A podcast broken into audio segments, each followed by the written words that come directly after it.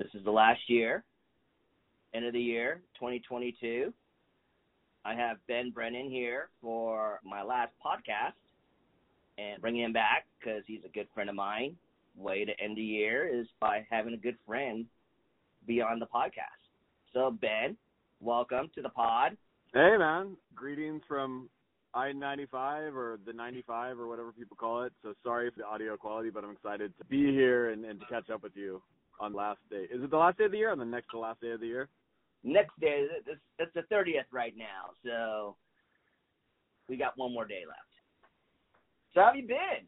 How's company? How's everything going with you? What's going on, man? I mean, it's all happening. There's a lot, a lot happening. So it's like a lot of really good things and a lot of like sheer terror and and you know craziness too. So it's all it's the one thing it's not as boring. So a lot of good things, a lot of scary things, hard things, fun things, but nothing boring. So that's great. Oh, How are you? That's the question. How's your world over there on the West Coast? Busy. A lot of new Busy hiring for me.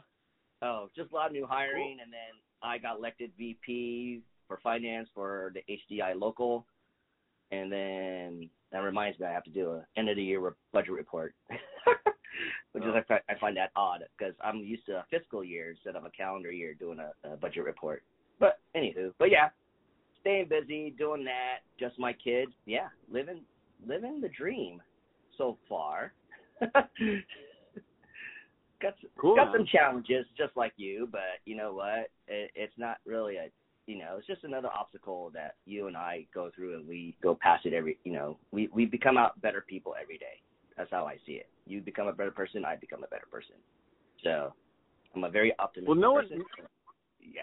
Yeah, I mean, Go no ahead. one really plays a, bor- a boring video game. I mean, there are like those like Candy Crush board games or whatever that people play, but in general, like like a really just bitchin' RPG or some kind of like you know game that's like hard and challenging is really it's what you want out of life, right? Because Yeah. like you might play you know some mindless solitaire game on your phone to pass the time, but if you get one game, like you get one life, presumably, I don't like it's unclear about you know uh reincarnation, but assuming you get one life or like at least one life in this round, you don't want it to be boring. You want it to be exciting. You want it to be really hard and challenging and see what you're made of. So I think it's good Yeah. to have those challenging times just because I mean there are a lot of people in the world that you know just have times where they're like, "Oh man, I I feel like I'm destined for more and I have, you know, like I'm I know I'm smart and I've got big ambition, but I don't have a chance to, you know, I don't have that chance at bat. So to get that opportunity to do hard things, I think is really something that I'm I'm grateful for in the midst of all the craziness and just the again, just the the sheer terror of being like, "Oh man, like this is a really huge thing. This needs to work out." right? Like I, you know, that's that's that's one thing I like about you is that you're always willing to take on new things, fearless, you know, relentless pursuit, right? Without fear. So that's what I I like about you know talking to you, what you what's going on with you, and what you're doing in your in your you know work life and personal life because it's always to me I always see you you're always looking for a challenge. And sometimes people like get want to get comfortable and they don't want any more challenges. And I I I was almost in that phase and I kind of got bored from from that. And I'm like I got to do something different. And then you know when I recently met you I mean not recently but when I met you and how you did things I'm like you know what Ben's on the right track of what he wants to do in life and I need to start doing the same thing. And so you like you know like I said you're you always inspire me. And that's why I'm always like you know wondering what what what new things is coming down your avenue and what can I do to make myself you know what things I could do to like improve for me and my life all the time. And you know make that makes me happy. So yeah I just don't uh, you know some people just say hey you know just get a job and you just stick with it and it could be the most boringest job like you know all you do is play Candy Crush. That'd be so boring. So but for me it's like what's the next thing for me? So my next question to you is, what is going on with you for 2023?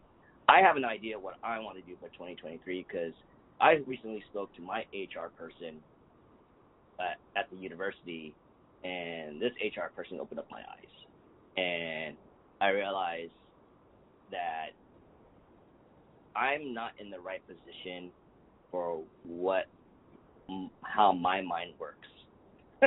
if you get what I'm saying. Um, yeah. Yeah. So I'm wondering, what's your 2023? If there are goals or new things you want to, you know, take on.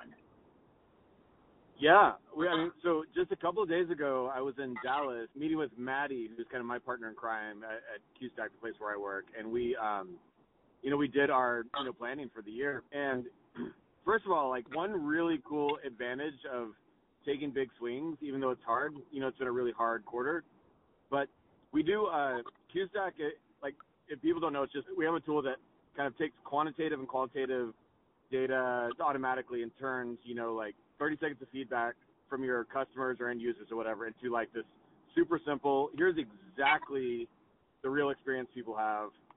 Here's exactly the uh, you know both quantitative and, and benchmarked, and then also qualitative here's what people really think about you, and then here are the three things out of the hundred things that could be fixed. Here are the three things that if you do them will totally increase your, you know, the experience people have more than anything. We do that for our customers too. Like we sell that product, and then we do it for our own customers, by people that pay us to use the product. And we just did the second one, and the results came in, and we hit the world class benchmark. Our little fucking startup, pardon the language, we're providing world class customer experience. We got 100 NPS. We got just amazing feedback. And I've been using this tool for IT teams for like, you know, coming up on 10 years. So I, I'm pretty familiar with the benchmarks and what's a good score. And even though it's a really hard quarter, like we killed it with our customers and they loved it. We did things like we've always had like the best survey tool that exists, but now we do like video survey where it's like, Ooh. you know, like a human a human being from IT says like, hey, what's up? You know, hit the buttons. It's the same format, same 30 seconds, but you can put the you can put a face to like not figuratively, but literally humanize IT. You know, so that was a huge hit with our customers. 33% of our customers are adopting that. And again, like we talked about how scary it is to do hard things, but the payoff of you know going all in on this video survey, which I don't think anyone else does that I know. The people, our customers are typically like IT professionals or, or CX professionals. Like their customers have been sending them emails like from the head of marketing, head of uh, PR, saying like, "Oh my God, like how is IT cooler than us? Like this is amazing. I just want to let you know." Just this little survey is the coolest thing in the world. Not only does our tool give like great, really shows you these things you didn't know about the experience, it makes you look better in the process. And that to me was one of those visions that I had, and I think around June I was like, okay, we're Maddie, we're going all in. Maddie was not really into it. She didn't mind me saying that. And I was like, it's got to be video. Like it, it, it's 2022. There's it's so stupid that people are still doing like, you know, surveys that aren't interactive. And so yeah. we even have ways. Maddie, of, we still love you. Yeah, Maddie, we still love you. But like, I mean, it, it's it's re- it's really cool, and that is just like a that's like a tiny little thing. Like we're it's probably the smallest improvement that we made, but it was huge, right? But just seeing our own scores reminded me like, oh, what we're doing matters. Like we have made our customers so happy that they're all renewing, but also so happy that we have made the world a little bit better. You know, and you can't always say that. You know, if you work for you know a company where you don't get to see the the direct results, uh, the impact you have on your customers. So I think it's a, I think it's, I don't know, I think the payoff's worth it. You know what I mean? Like what, I used to let, let me ask you this. Let me interview you. So all right, I used to. People used to say like, because I I lived in different countries and I did a lot of traveling, and people were like, oh, you know, like I'd be scared to do that. Like you don't have any fear, and I'm like, no, I have tons of fear. Right? I have fear is a big motivator for me. You know, like any, if you talk to any fighter, they get in the ring, they have fear too. But my fear is to like live, you know, life that doesn't have meaning, or to like not to die and never have reached my potential, or to have left a lot on the table, you know, to miss out, like kind of a FOMO in a sense. So, like, do you kind of subscribe to that? Like, do you think that there's, or do, do, I guess a better way to say it is, is that true for you? Like, do you is part of your motivation not so much like the fear of doing something scary, but the fear of not doing something scary and wishing you would have later. I used to have a lot of fear. I, you know, till till this day. I mean, what I used to have a lot of fear. Ooh, what kind of crap is that? I actually, I always have fear, and so always, I always Yeah. have anxiety. Right? Anxiety and fear goes in the same thing because once you start getting to say like, for a simple, I'm going on a roller coaster, and you get this like fear and this anxiety that go together with it, and you're like, ooh, should I really go on this roller coaster? But in all in all, you know, the end result you'll you'll just be fine. You know, you always look about, think about that one percent. And I thought to myself, I can't live in that one percent all the time. And even at work, it's like we need to be better, and we need if if it causes a disruption in our service and it causes us to be uncomfortable, and our customers be uncomfortable a little bit, but the results are positive, I'm all for it. I always try to find new ways. That's why I always have this like managing with common sense, right? So I always try to find ways. What is a simple way that will be better and make sense for not only a customer, but but for the people who are doing the work too?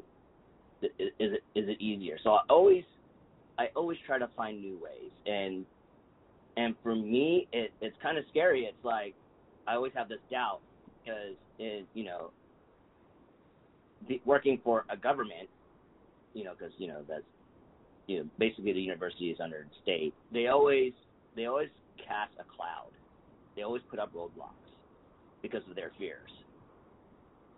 And to me, I'm like, we need to be gun ho and and and just go for it. And if those if those if, if those people decide to put a roadblock or because of their fears, then you know what? What can we do to assure them that this will be the right thing for us, a, a better path for the organization? A lot of times I would just like, oh, I just give up. Uh, there are times where I just gave up because those roadblocks were just too hard and I was getting no traction and I got no support. And now times have changed where I could get support now. And that's one thing that I like about millennials and whatever the new generation is. I don't know what the new gen is, but they are they're they're fearless. They want to make change. They want to make they want to make the world a better place. And whatever they do, they just want to make it make a better place for anybody that's in their world or the world. That's why I'm kind of jealous about millennials a little bit because they have that mindset. I didn't grow up with that mindset. My mindset was just you just find a blue collar job, you work at it, and you just retire with your pension and, and you're good to go. That's kind of boring. You know, some people like that. I I, I can't. You know, I'm kind of in that road, but yet I'm also looking for another a better road. I'm always looking for a better road. Um, not a better road for me to be happy. I mean, that's Yeah, I that's think- all I can say, Ben. Well, no, that was a good answer, man. I, yeah, I think the it's interesting. Like you know, we in in the quest kind of like happiness or to to feel good about things. It tends to be, you know, our response to go. Like I said, like I traveled a lot, so I I lived in different countries or like go get a new job or create something new and do all this external stuff. But really, like happiness is just a feeling and a perception. I mean, it really is like perspective. Like someone can be in your exact same situ- situation. There could be like three clones, like you and then someone, and then two other clones that are in the exact same situation. One could have the perspective, whatever yours is. The other could have a perspective that they're like, oh man, I'm so lucky to be me. This is awesome. Like everything's great. You know, like I can't believe wine exists. This is delicious.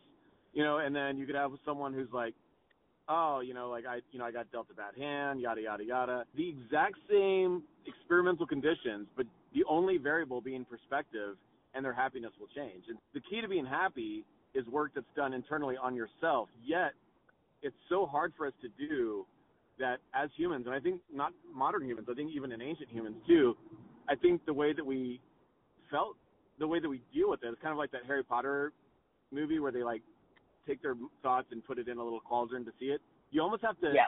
to do things metaphorically to teach yourself these lessons. And it's really it really is interesting, right? Like all the stuff that I've built or or traveled to or experienced, you know, the real change that you take with you is just like a shift in how you see things, which is just as humans very hard to do without those experiences. That's true, but let me ask you this: for all the experience you have, you traveled around the world. Also, I've I've traveled traveled around the world too. Well, parts of the world. And for for the young people who are listening who can't get out of their bubble, and to be a more well-rounded person, how can we give them advice to travel around the world, experience the different cultures that can make that person a better person? Like, like, how do we uh, convince them that it's okay to do? You mean? Yeah, because a lot of people. I just was talking to someone earlier that they're they're just so into their bubble. They don't even have a passport, and they're just fearful of, you know, traveling. Um, but I'm told them like, look, I traveled and it made me a better person because I got to understand cultures and now I respect a lot more people from different backgrounds. So, I mean, next year I I plan to go back to Europe because I, I love Europe. Europe's great. So, by the way, Ben, I turn 50 next year. oh, congrats! Mazel tov, man. I, That's a big one. I can't believe it because some people still think I'm like 30 years old, and I'm like, no, I, I'm nowhere near 30. Turn the big five zero next year, and one of my goals is like, okay, I'm gonna travel to a few places for my 50th, enjoy life. But to me, I, I always see like people that I mean, we travel the world, and do you think that your traveling around the world made you a little more humble and respect other cultures because you just lived through those cultures or those countries? Yeah, I mean, I I always describe it in, in, in this way since because I grew live outside of Texas until I was like 29. No, until I was like 20, I guess 23. I went and lived in Europe for a year, but it was very intentional. It wasn't about being humble necessarily. It was really about more as a scientist understanding that like Texas is a very specific place, right? And so I, I I knew from reading and you know just the scientific method, basic, you know logic that you know there's no way for me to tell staying in Texas what of the things that I had learned about life were universal and what were cu- cultural, right? Because I'd always been in the same culture. So without knowing that, you know, I could be like, oh, certain things that I thought were true could just be Texasy and certain things that I think might be Texasy could be universally true. So I just I knew that if I if I traveled and lived in different places, then I could really just again like understand myself and understand like oh this thing that I believe I believe because I grew up in Texas, but this thing is actually universally human. You know, like courage. Courage is something that every culture that I've studied you know, re- re- reveres. It's seen as a good thing. Whether you grew up in Texas or New York or California, there's different versions of like being nice, right? Like in Yeah. New York, they'll they'll be they'll be a little rough, but probably generally better people. In Texas, they'll say like you know bless your heart, and and they'll kind of the, the bad word for it is grin fuck you, but they'll like they'll smile and they'll say all this nice for you, and then just like not be your friend at all, you know. And the Bay Area, I mean, I remember it was, there was a lot of there was some hippie culture, but a lot of it was people like, oh yeah, let's hang out, let's definitely get together, whatever, and then you never see them. Knowing what's cultural and what's universal, that helps you figure out life better. And I think without traveling, or without, I mean, you can learn from books too, but the more cultures that you live in, that you dwell in, and, and spend time in, for real, the more, the, basically, the smarter you're going to be, and the less you do that, the dumber you're going to be. So if you want to be dumb, don't travel. I mean, I think I think that's the I think that's the deal. And by the way, when I when I lived in both in Guatemala and in Europe, I had no money. There are ways to go do it. I worked in, in, in Europe, you know, as like a janitor in a house. There are ways to do it. So saying you can't afford to travel is BS. I could I lived cheaper abroad than I did in the U.S. In the Europe situation, came back with more money. Very rarely in my life have I been rich. Most of the time, I, I'm doing crazy shit like that. So I, I just wanted to cut that off because all my friends were like, "Oh, I can't afford to." I'm like, "What are you talking about?" You know, like I sold my car and traveled in Central America. Like you can do it, and I think Yeah. find yourself giving excuses. That's again like travel more, and you won't make that same cognitive mistake that you are making now. Yeah, definitely. It, it, you just remove that fear and that anxiety of like, oh, I'm not gonna know anyone. I mean, that's the whole point. Or you know, I won't speak their language. That's the whole point. I knew not gonna speak their language. Like I was in Croatia. I didn't know their language. I talked to them a little bit in English, and I spoke a little Croatian by using my Google app. And then they respect Yeah. me more because I was trying to speak their language. They're like, "Oh no, no, I I will teach you this way because that's the academic way of speaking to us. Well, here's our how we talk normally." I'm like, "Oh, okay." So they'll teach me their language, which is kind of cool. It's just that respecting their culture, giving an effort, and surprisingly, a lot of them respect that. Like, wow, you're actually trying to make an effort to understand our culture and understand our language. Once I started doing that, and it, it's not like you know I'm blatantly saying that to them. I'm just like trying my best. Yeah, it's And- a, that's a ahead. really good travel tip, by the way. Like I try to know like a few, just a few phrases that you can pronounce well, right? In every language, like like there's such a big difference between like kind of the the American stereotype of like coming to a little restaurant in Italy and then just start yelling in English versus Yeah. like saying something in broken broken Italian or, or or French or whatever, just to show respect. You know, you still know the same amount of language. It takes like five minutes to learn like a phrase, but you know, I like I spent a lot of time in France, and I, I there's a few phrases that I learned how to say really well, and that kind of gets the ball rolling, and it gets past everyone's bias, and then everyone ends up speaking English anyways, or or again, like Google Translate is now really good, so you can literally just talk through the phone. But it, that's such a good travel tip that you brought up. Like, start off, learn. I mean, listen, anywhere you go, like in Europe, that's like a five-hour, six-hour, seven-hour flight. That is plenty of time to listen and perfect and predict five phrases. I don't care. Like, I've done that in like Japan. I went to Brazil recently. That was harder, but I I tried to learn like one or two or three things that I could say just to not be an a-hole about it, and then you get by. You know, but it's just it's just it shows respect. Yeah, and the cool thing is when I did that in Croatia, they were like, "Hey, you know, visiting. What are you doing afterwards?" And I'm like, "Nothing, because I'm just on vacation, and or you know, I'm just coaching or whatever it is." And they're like, "Come hang with us after uh, when we close."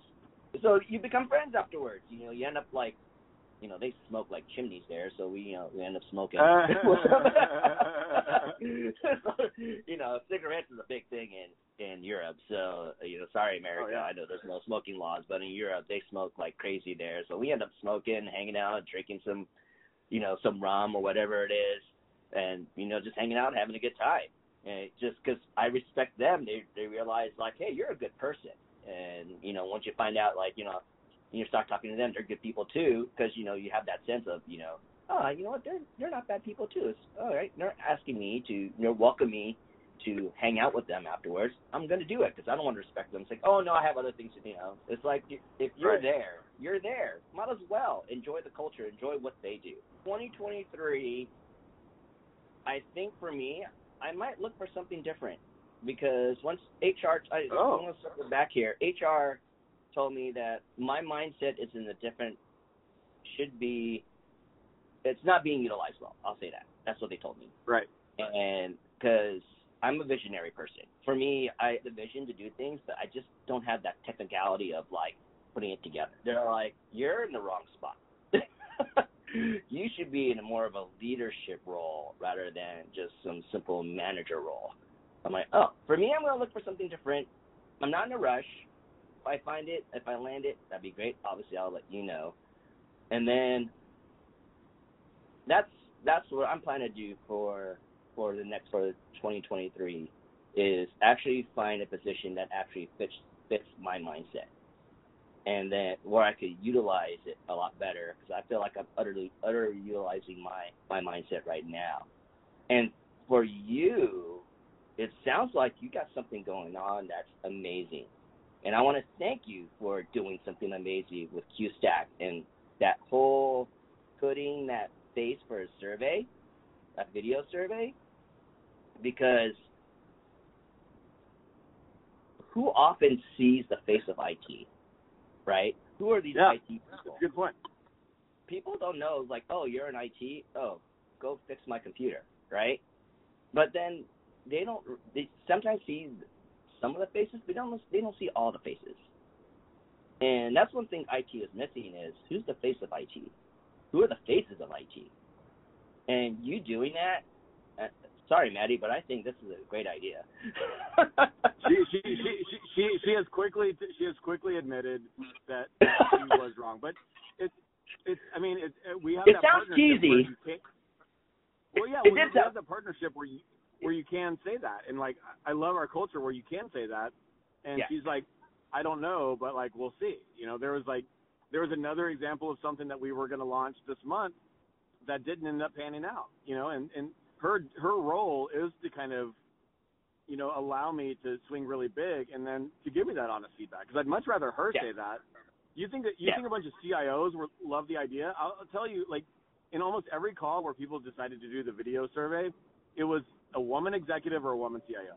Guys are most guys are just like, oh, that's stupid, whatever. And then everyone ended up loving it, and, and and those guys ended up taking credit for it, even though you know they didn't want to do it. So you know, it's not Maddie's job or my job to know what's going to work. It's our job to trust each other enough to be honest. So if I, Yeah. if it is a bonehead idea, then then at least I'll get a heads up from her before I announce it. Yeah, so true. And that's a good balance between you two, between you and Maddie. Uh, guys have that that great open communication, which not a, not a lot of executive leadership has with their other colleagues or their other executives to have that open, honest opinion, and that oh, let's try it. If it fails, it fails. We move on in life. Some of them just don't want to fail and don't want to do it, or the fear of you know I don't know, how this has you know, has this, you know, been measured or done before? It's like, no, let's just do it and see if it works out. It works out. If people like it, we like it. If they don't, then we'll just scrap it and just move on and try something else. And that's the downfall for some companies. Like they have that fear of, I don't want to try it. It's too scary. but sometimes you just gotta bite the bullet like you did with this whole video thing. I thought it was a great. First, I was thinking I could see I could see it through Maddie's eyes of how she sees it, and then I thought about it like, in a split second, I'm like, but you just put a face for IT, and that's how I thought about it. And I'm like, that's awesome. Yeah, and and you have to know how to execute it too. I mean, there could be a Yeah. million. What she's picturing in her, her head could be, to be honest, like most IT teams, they can't even do normal surveys, right? To to to do a video survey would be a, a disaster. But you know, it's not a commodity; it's an art. And so we found a way to do it in a way that makes the experience awesome. You know, there's like a million people, and our competitors always copy our stuff. So like, I mean, they're as soon as we launch it like big, I know that all our competitors will start doing video surveys, but they won't do it as good, and it'll suck. You know, and so like that's why you have to. I mean, our company motto, one of the biggest ones, is show not tell, because I can say video survey, everyone pictures something different in your mind, but if I show you what I what I have in my mind, and I not tell you, but if I show it to you and you see it, you're like, oh, this is dope. I get it. You know, and so that is the art is you know just work in disguise, right? You know, art is being able to take what's in your head and with your hands or your mind or fingers or keyboard or whatever, somehow, you know, paint that picture and paint that visual for someone else to see what's in your mind. And if you do that effectively, it can be really powerful. So, am I gonna see like in the future, like Gartner's gonna create a new quadrant or a new box that says uh, best survey platforms out there, and you're gonna be in the upper right quadrant? No, because we're not we're we're not a survey we're not a survey platform. I mean, like I mean, not a survey, but it- I'm sorry, Well, I didn't no, mean to I- insult you like that. I, no, well, no, it's, it's not. It's not insulting. It's a really good question. I like.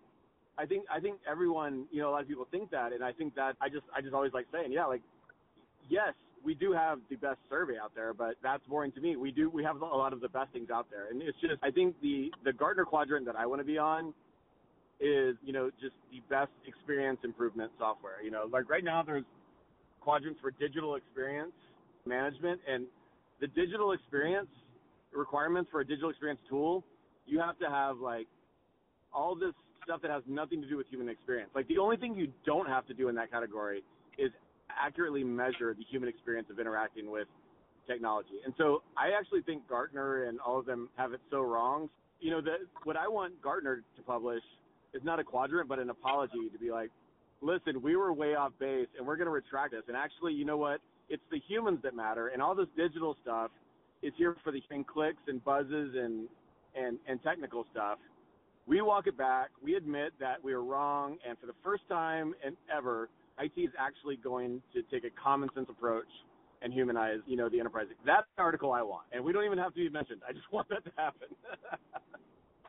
and maybe you just create a new a new that maybe with with instead of a survey. I'm sorry I said that, but with your no, you don't like you you don't you don't apologize. It's, I mean that is a part of what we do. I just like to I just like to like to, to step on that real quick because the yeah everyone thinks like oh surveys are how you understand. No, surveys are just this tiny little thing that the only reason that surveys matter is because of the embarrassing fact that people suck at surveys. You know, like like survey like there I learned in grad school like for psychology I learned how to you know do a reliable survey as you can with like you know turning self-report data and you know reasonably you know benchmarked accurate reflections of, of the human experience. You know that's where all the psychology books and stuff are, are based on, right? So there's a way to do that data right.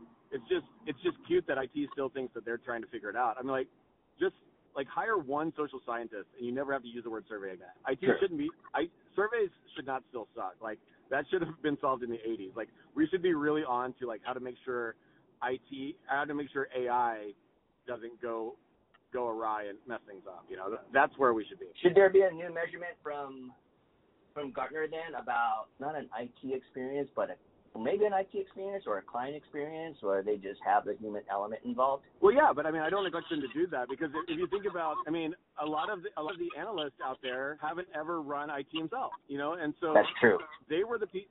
And the, and I'm not picking on anybody in particular. Some of them have, but if you think about Gartner or McKinsey or these people that you know were quote unquote experts, what did they let happen under their watch? Digital transformation, this buzzword that we spend over like $2 trillion a year on, 70% of digital transformation efforts fail, meaning $1.2 trillion are literally thrown into products, fail, and result in nothing. Trillion dollar, trillion dollar waste every year, and that number is growing, and it's been that way for several years in a row. Why? Because a bunch of analysts just use a bunch of buzzwords and never truly find what, what digital transformation, right? And so th- yeah. that's their legacy. I don't expect them to do anything different with digital experience. That's why I fight so hard to try to say, no, don't let these buzzwordy people tell you, sorry to get worked up, but it makes me mad. Like, don't let these buzzwordy people just say, like, a word that sounds smart when they don't understand what digital experience is. Digital experience is simple. Experience is the feeling that result from, you know, how the expert expectations a person has interact with the perception of how their experience goes with technology at work. Simple as that. It's a feeling, and it's different for everyone, and it's very hard to measure. We're really good at measuring it because we take a different approach. But when we, I mean, we've shown our tool to Gartner, and they're like, "Oh, well, you don't have like, you don't ask about printers, you know, like it's like talking to cavemen, you know." And so eventually they'll get it, and that'll be cute. But I don't like, like looking to Gartner for innovation is like looking in a dirty diaper for lunch. It's not going to be a good experience, and you're probably not going to be happy with what you find. That's that's a that is bad my, visual. That is. yeah, I have a two. I have a, I have a two year old, so yeah, I think like, that's a bad it, visual. It, it, it's true. You know what? Like, yeah. you don't like the visual. Like, quit quit wasting 1.2 trillion dollars. The the minute you like quit 1.2 trillion dollars, you know how many jobs, you know how many people you could get back to work who are unemployed. You know how people that are homeless that you could house with that money. Instead, we're just like paying that money to consultants who claim to know what digital transformation is. You know, like I don't apologize for a gross diaper analogy. I think it's I think it's right on. I think it is. I think it's shit. yeah. and I, no, and no, I no. like that is my my goal is to change it. You know, that is that our mission is to make sure that this trend of talking about the experience of interacting with IT, digital experience, that it does not go the same way. And I'm happy to use diaper analogies or anything else it takes for people to admit that hey, IT does suck and the experience sucks and it can be better. Try this tool. Our tool has made every person that's used it better. We're mission driven, but yeah, it's hard. Like we talked about at the beginning, it's not an easy road. It's probably more a happier life to uh, you know just go work for Gartner and, and tell everyone you know what digital experience is. Yeah, yeah, and that, that that's that's hard because that whole that word experience it, it drives me crazy how people use it these days, and that's like one of the new buzz. Well, is that a new buzzword, or is that just the current buzzword right now? Or I don't it, know it, it is. It, it is it's reached critical mass to the point where everyone, like AI companies, everyone is using it, and there's a quadrant now for you know experience, and and for and so everyone's into it. Gartner predicts like by 50 percent, like in 2025, 50 percent of all companies will have teams and tools to measure digital experience. Again, unclear. I like the guy who who did that research. You know, I, I you know talked to him. He's a friend of a mutual friend, and I like it, and it's great for marketing. I hope that case. Yeah, it, grants is it's become a big buzzword, and I guess just my fear that motivates my action is that it stays a buzzword and it never really becomes like something meaningful. Because if it becomes something meaningful, the idea of experience is that it should matter that our customers and end users, their experience should be what we're focused. So to me, it's the most common sense thing to do. I think that I think it's the most rational, brilliantly beautiful, simple way of looking at things. And I think that's why the buzzword nature of it scares me so much because some people are cool with just like using a word they don't understand because it sounds cool and then and then moving on and I'm just it drives me too crazy. I take things way too seriously, Glenn, as you know. no, it's like I was just thinking about like how that buzzword now experience is being used, but it's been that word's been around a long time. It kind of reminds me of when remember when you spoke with Greg Greg Alexander talked about I don't know if he talked he told you the story about how the the board oh the C the C executive for the Sharper Image was like hey there's this thing called the internet and it's it's becoming a thing and the board's like, oh no, that's just a buzzword, and that's just a buzz. It's just gonna go away. And but then right. Richard Richard Thalheimer's like, no, we're gonna go with it. and they did some research before they like really, you know, really invested in it. And then lucky right. for them, they had Steve Jobs that knocked on their door saying, hey, we heard you guys are gonna do an online catalog. We have a platform for it. And so it's kind of like you know, if you're going to use a buzzword, say like experience or whatever the new buzzword is now these days, I don't know what the new buzzword is.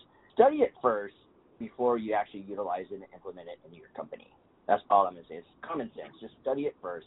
Get a like person who's like in, you know, who's been down that road and you know understands that, that word. And now I'm trying to implement it in IT. How can I do use this word and implement it better in IT? And a lot of people just don't. They just don't spend that time or that research to go, hey, the new buzzword experience. Let's use it. What is experience? I don't know. I guess we just give people a better service. Service and experience are two different words. It's more experience than service. To me, I think people just need to, companies just need to just do their research first before they start implementing a buzzword because it, it, it just kills me to see even like some institutions see a you know they hear something in IT and that's the buzzword they're like oh we got to use it and now they they don't understand it's like for example like SLAs SLA's been around or uh not SLA's, XLA's been around for a while.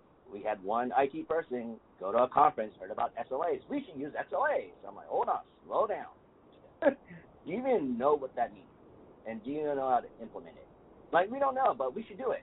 And that just kills me when you know, IT is so gun ho, but they don't take the time to do the research. Oh, Glenn. So yeah. speaking of that, I will go ahead and announce another thing that's coming down the pipe in Q1. We have finally we've like we have to trademark it now because our competitors are kind of a holes and steal everything. But like we have created and we're rolling out XLA in a box, which is literally like that thing where you know people have gone to these XLA classes and they still don't understand it. And HDI did a their kind of yearly report and they showed that XLAs aren't like adhere to any better than SLAs or or OL operation level agreements. Yeah. There's no real difference because people still don't understand them. And we created, and Maddie actually did a really good job of doing this with our customers internally and, and working out a beat to it, where we have this thing.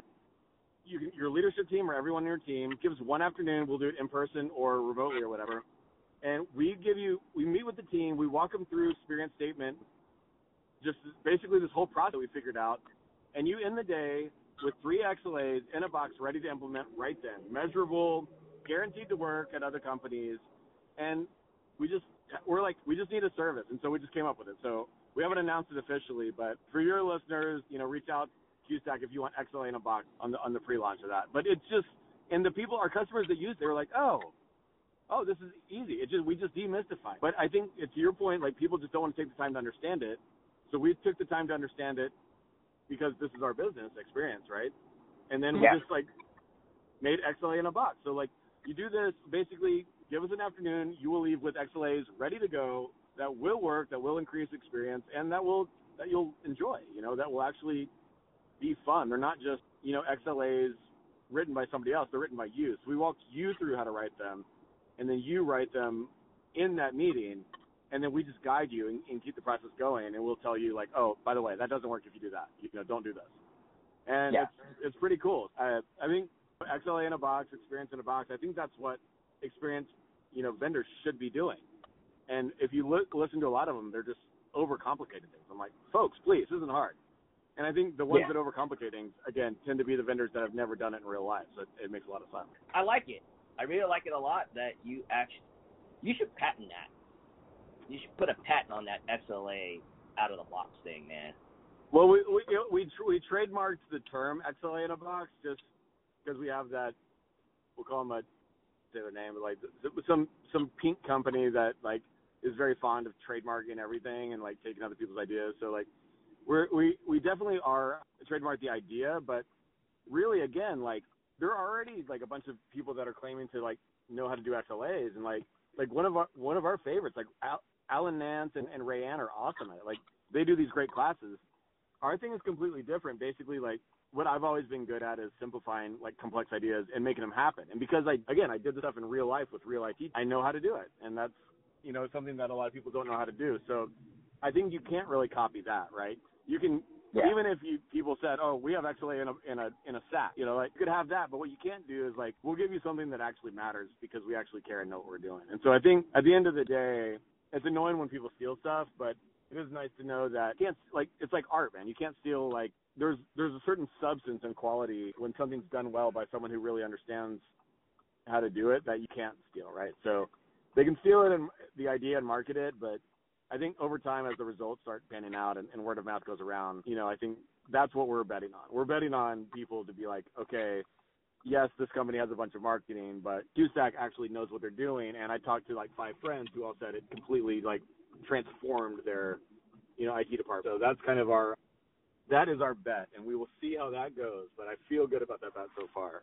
That sounds great. So for all my listeners and people who follow me on LinkedIn and all my yeah, pretty much all my listeners and all my LinkedIn followers, if you need if you want to learn not learn, more like if you want to XLA out box and at a, a simple way instead of more of a complex way, call Ben.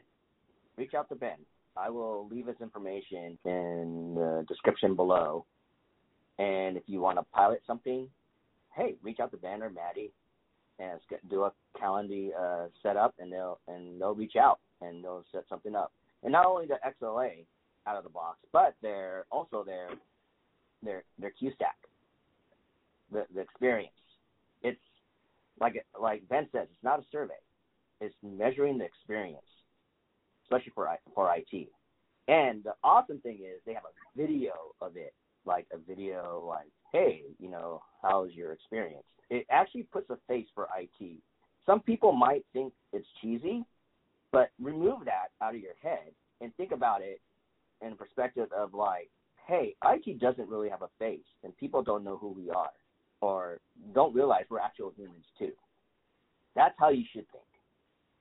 Because putting Yeah, and it, it might it might be yeah. cheesy when other people do it, but we've done it in a way that will make you look uncheesy. Because like we, I can tell you, like people are freaking out when they get this little pulse. Like we've done it, we did it with our friends in Brazil. We've done it at nonprofits. Now we've done it at normal tech companies, and the result is shocking.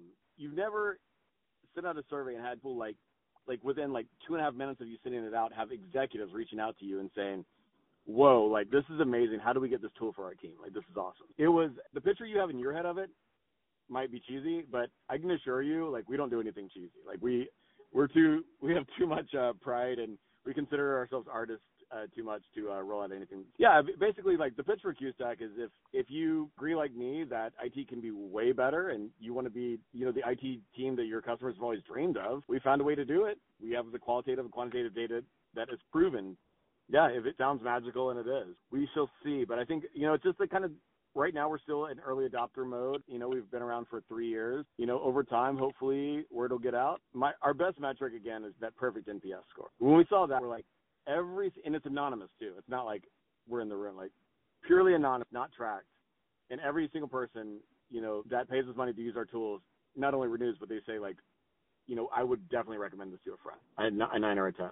I think for us, that's what gives me the confidence to run this crazy company. Yeah, and so far, every person I talked to the conference I went to in Pittsburgh, they uh, they they all they do is give positive feedback about QStack, the tools they should be. I remember uh, going to an SLA class and they mention your company, uh, you know, without any solicitation, just like out of the blue, they mention your company and how how they how how your company was able to transfer uh, transform their IT team to a world class team. People listening, Ben's doing something right. Ben and Maddie are doing something right. Ben created something that really helps the IT department become world class and become a model for everyone else. Don't be shy to reach out to Ben. That's that's what I'm gonna say. I'm plugging Ben here because Ben's a good friend of mine. He's done something right, and I think people should be on board and reaching out and sending up calls to to schedule how can this product help my IT be, team be better. So for the human aspect of the IT team, but the overall experience from even the client side. So yeah. So Ben, I don't want to keep you. We're almost at almost at an hour of just talking, and I know you're still on the road, man. I hope you don't have any. I hope I, hope I occupy majority of your time on the road. I, got I got a few more hours. There's a little bit of traffic, but uh, it's been it's been really fun catch up with you, man, and and I appreciate you know getting getting to chat, and I really appreciate you letting me you know talk about QStack. You know, I always love to do that. It's been fun, man. We talked about travel, we talked about life and happiness, personal development, and kind of went all over the place as usual, man. So I, I appreciate that you have a great year, man. I hope that 2023 yeah. is is the the big one for you, and that uh, I'm looking forward to that email that says like, hey, man, I found what I'm looking for, and I'm going to go for it. Same same with you. I hope 2023 sounds like you have a lot of things planned for 2023. That sounds amazing. I know you and I are going to meet up again in person. I just don't know where. I know we're gonna, we always meet up somewhere. also, I'm gonna plug in something else for you. For you is don't forget Ben also has his podcast IT After Hours. He just launched he, he just launched you know a lot of episodes recently, so people can need to catch up and listen to that. I love listening to IT After Hours. It's just like it after hours after work and just drinking and hanging out, you know, shooting the shit. That's all it really is. And sometimes there's when you're shooting the shit, there's some meaning into that. Go go check out his podcast, IT After Hours. Pretty awesome. Cool. Thanks, man. Yeah. Appreciate those plugs. Yeah, can't wait to hear. It's gonna be a, a, a wild year, man. Keep me yeah. posted on all the good stuff, man. Yeah. Wish me luck. Wish me luck. I'm I'm almost to Richmond. Got a few more hours back to North Carolina. I will see you on the other side. Safe travels. Well, we'll get together in 2023. Most most likely we will. We will.